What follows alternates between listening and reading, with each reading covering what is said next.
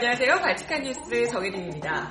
혼수성태 김성태 자유한국당 원내대표가 어제 어마어마한 정책을 내놨습니다. 다들 들으셨나요? 이른바 소득주도 성장 아니고요. 출산주도 성장. 출산주도 성장? 한마디로 요약하자면 출산 장려금으로 2천만 원을 주고 아이가 성년이 될 때까지 1억을 줄 테니 아이를 낳아라. 거의 뭐 이건 어, 허경영급 허성태 아니에요 혹시? 아 뭐 일단 1억 준다면 제가 받아는 볼게요. 오늘 바칙한 뉴스 이 주제로 이야기 함께 나눠봅니다.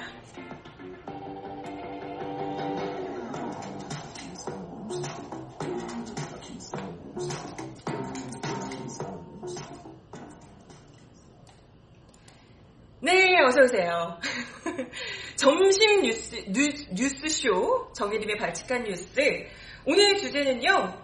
김성태 자유한국당 원내대표가 어제 정말 놀라운 정책, 출산 주도 정책을 내놔서 예, 출산 주도 성장 정책을 내놔서 이야기를 함께 나눠보고자 합니다. 점심은 다들 맛있게 드셨나요? 어, 어제 이 정, 이 김성태 원내대표의 이야기가 나오자마자 거의 SNS 특히 이제 여성분들이 분노의 이 댓글들이 막 쏟아지더라고요. 내가 애 낳는 기계냐 뭐 등등 해서 말이냐 이런 헛소리도 가지가지 반응들이 굉장히 많이 나왔는데 뭐 글쎄요 그동안은 홍준표 전 대표에게 가려서 좀 막말이 빛을 발하지 못했던 것이 확실히 이제 홍준표가 떠난 자리를 이렇게 김성태 원내대표가 메우고 있는 게 아닐까 이런 생각이 들기도 하고. 아, 이런 걸로 존재감을 입증하려는 게 아닐까? 이런 생각이 애쓰고 계신다. 음, 생각이 한편으로 들었는데. 아무리 그렇다고 해도 이 출산 주도 성장이라는 건 아, 정말 어떻게 이런 생각을 할까 싶을 정도로 아무튼 놀라웠어요. 신박하, 신박했습니다 진짜 뭐 저출산 위기를 극복하겠다 이걸로 뭔가 좀 이제 뭐 장려금을 지원해주고 이런 것까지는 그럴 수 있잖아요. 근데 출산 주도 성장이라는 거잖아요. 여성의 출산을 국가 성장의 도구로 생각한다. 출산을 시켜서 많이 장려를 해서 국가를 성장시키겠다. 이런 얘기잖아요. 출산 주도 성장이라는 건. 이게 이제 말을 문재인 정부의 소득주도 성장하고 이게 좀 이렇게 벤치마킹해서 그렇게 하신 것 같은데 이 말 자체가 너무 웃긴 거예요. 소득주도 주도 성장을 뭐 따라하려고 해서 이제 좀 이렇게 만들었겠지만 출산으로 성장 국가 성장을 하겠다. 이 사고 자체가 얼마나 소름 돋는 이야기인지 이 진짜 생각하지 않을 수가 없는 거죠. 아니 괜히 딱 이게 느낌이 오기에 저는 또 여성의 입장이니까요.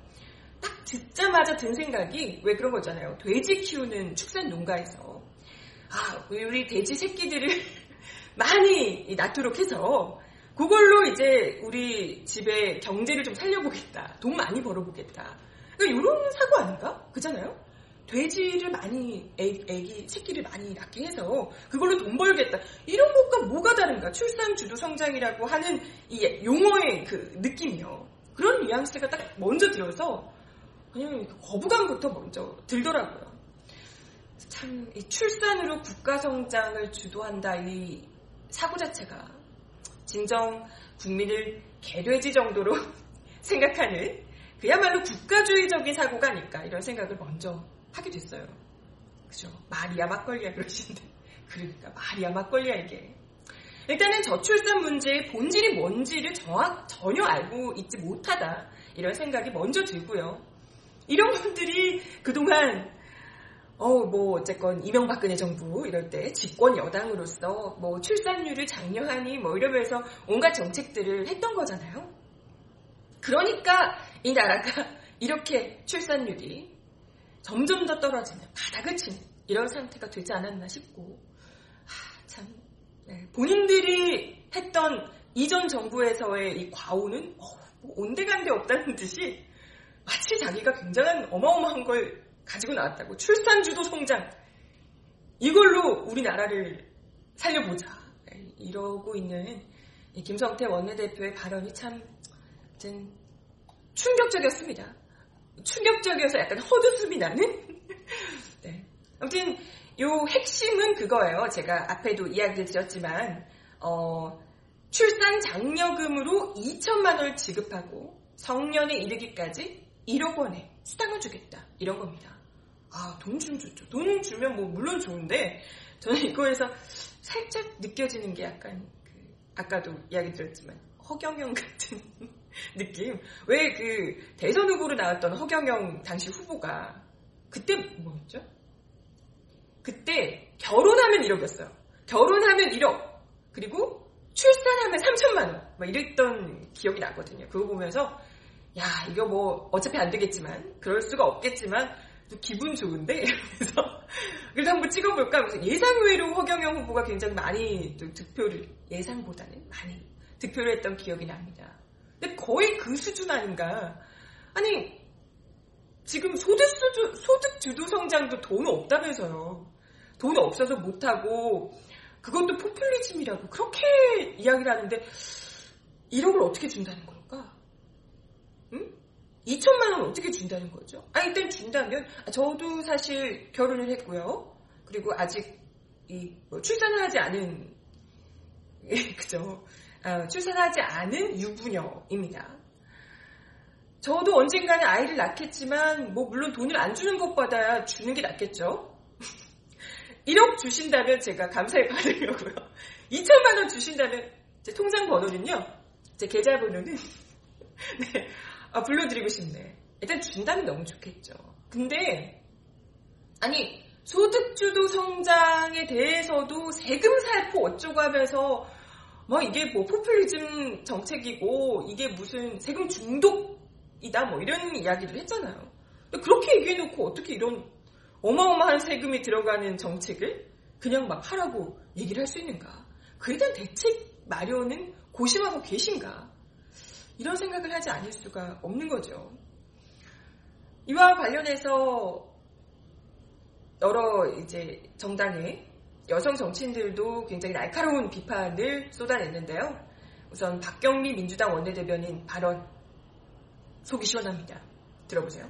결혼과 임신으로 직장에서 눈칫밥을 먹고 법으로 보장된 출산 휴가, 육아휴직조차도 보장받지 못하는 것은 물론이고 출산, 또 육아 시기에 경력 단절을 겪고 다시 또 재취업에 성공하더라도 질 낮은 저임금 일자리에 만족해야 하는 것이 지금 대한민국의 여성들의 현실이다라는 거죠.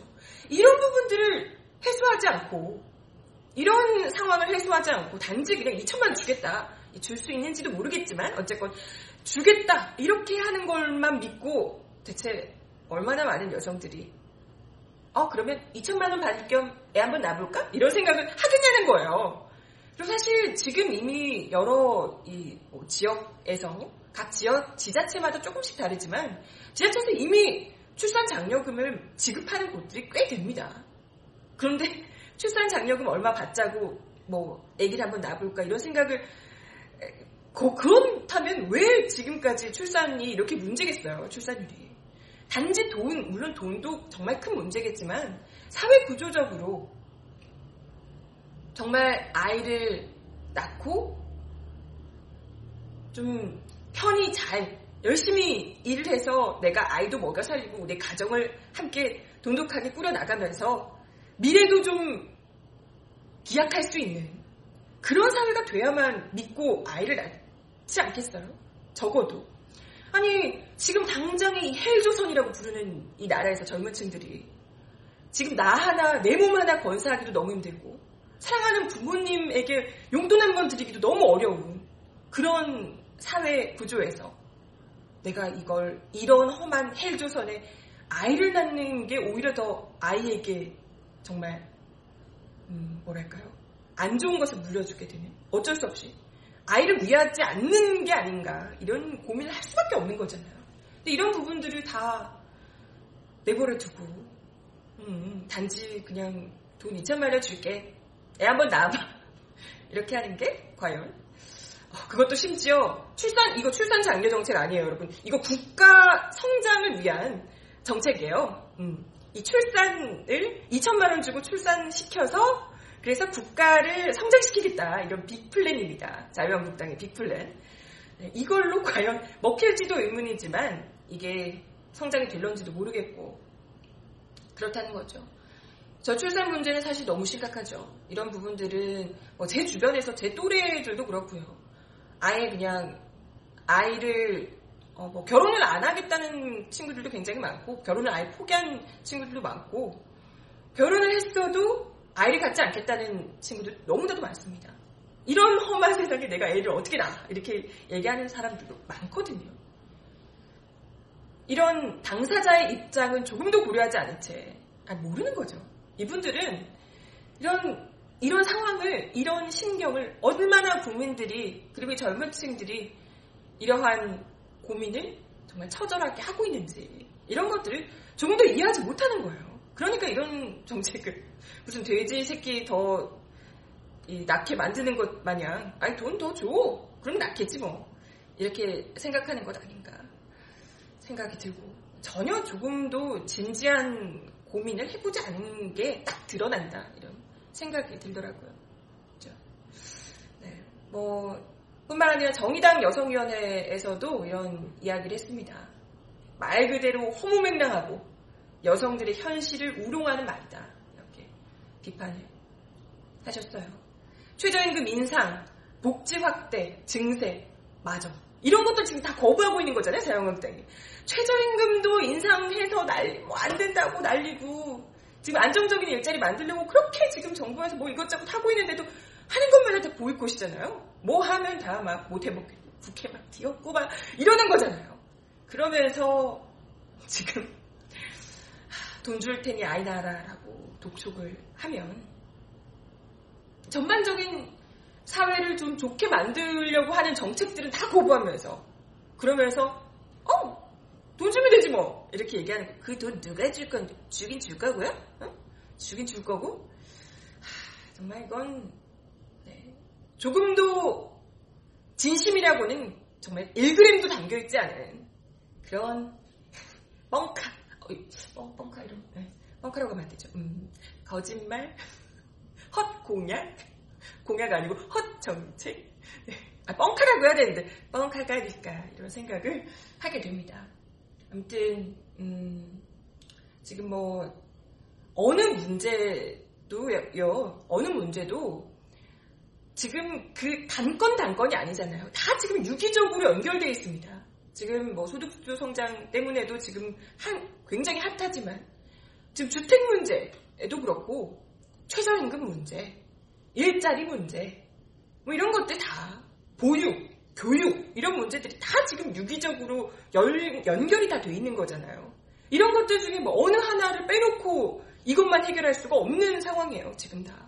그렇기 때문에 이런 정책들을 다 같이 가져가야 되고 이런 건데 아, 지금 뭐 다른 정책들 다 못하겠다고 음, 뭐만 하면 국회 보이고 피켓 들고 뭐 그러시면서 출산 주도 성장 같은 소리 하고 있다 참 에. 그죠? 이런 가뜩이나 국민들로 하여금 굉장히 지금 민감한 문제일 수 있는 이런 출산 문제, 출산 정책, 대책 이런 문제들을 그냥 가지고 와서 그야말로 반대를 위한 반대.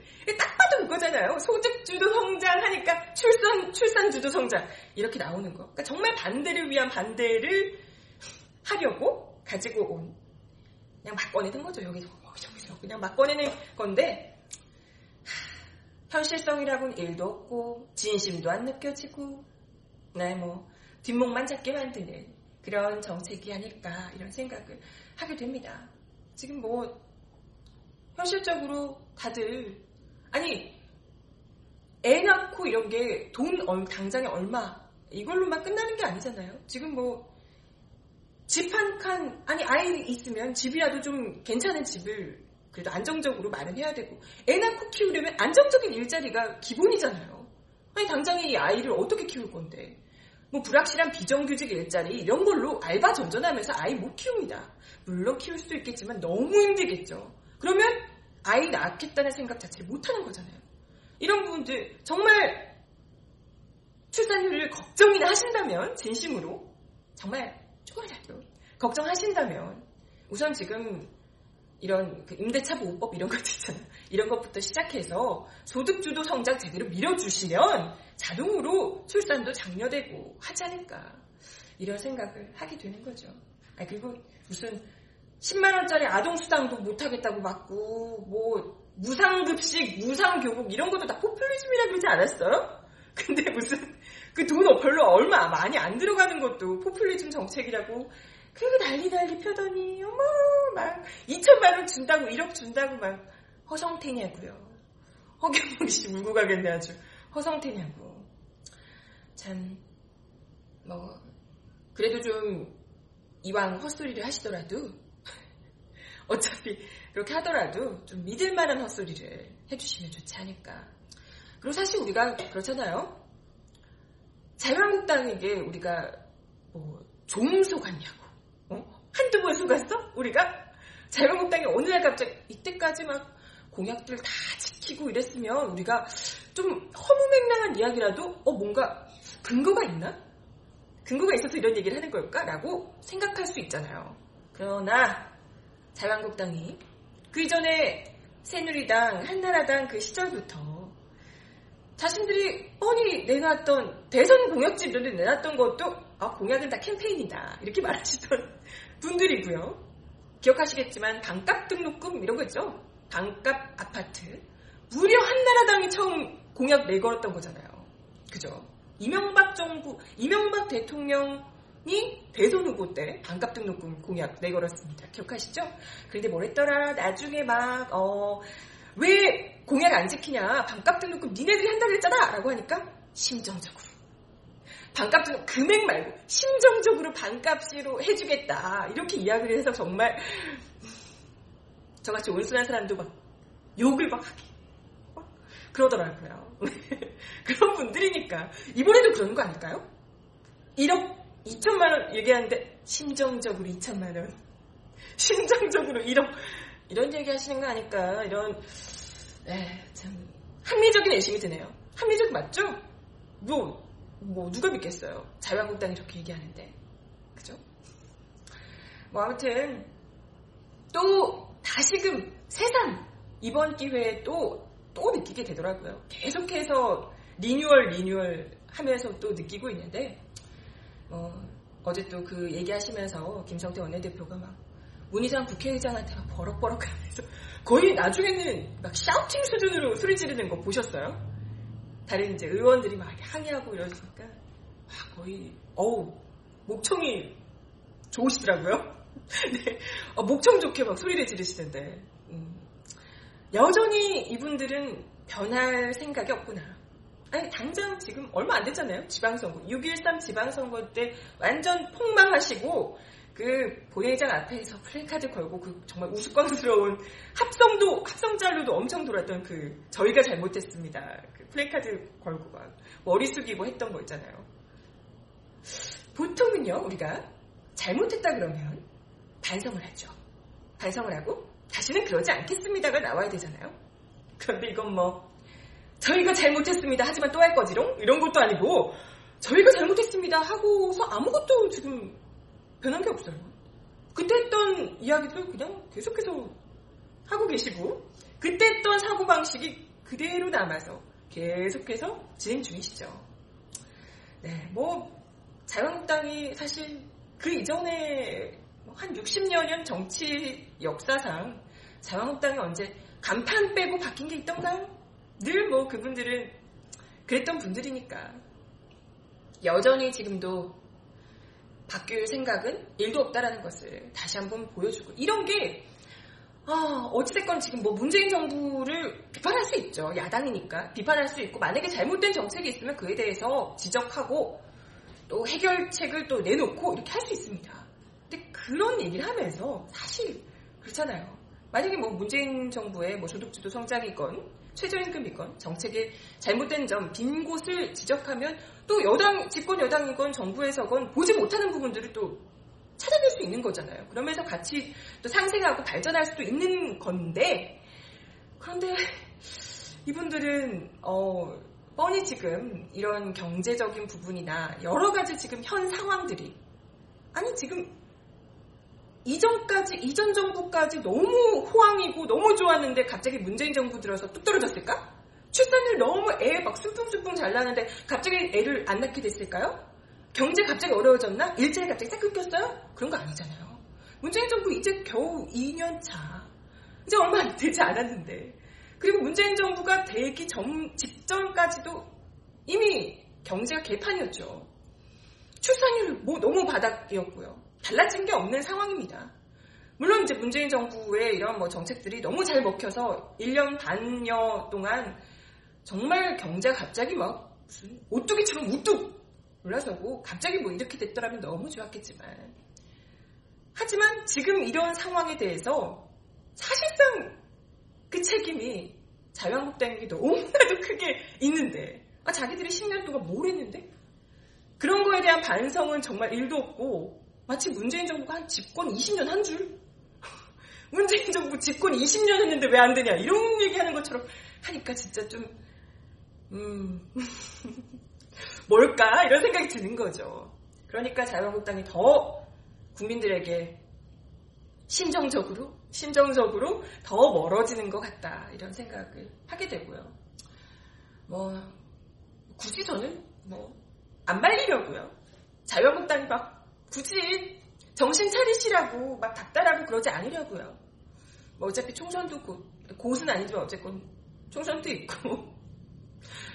김성태 원내대표가 물러나지 않고 그때까지 쭉 뭐 이렇게 네, 이런 식으로 계속해서.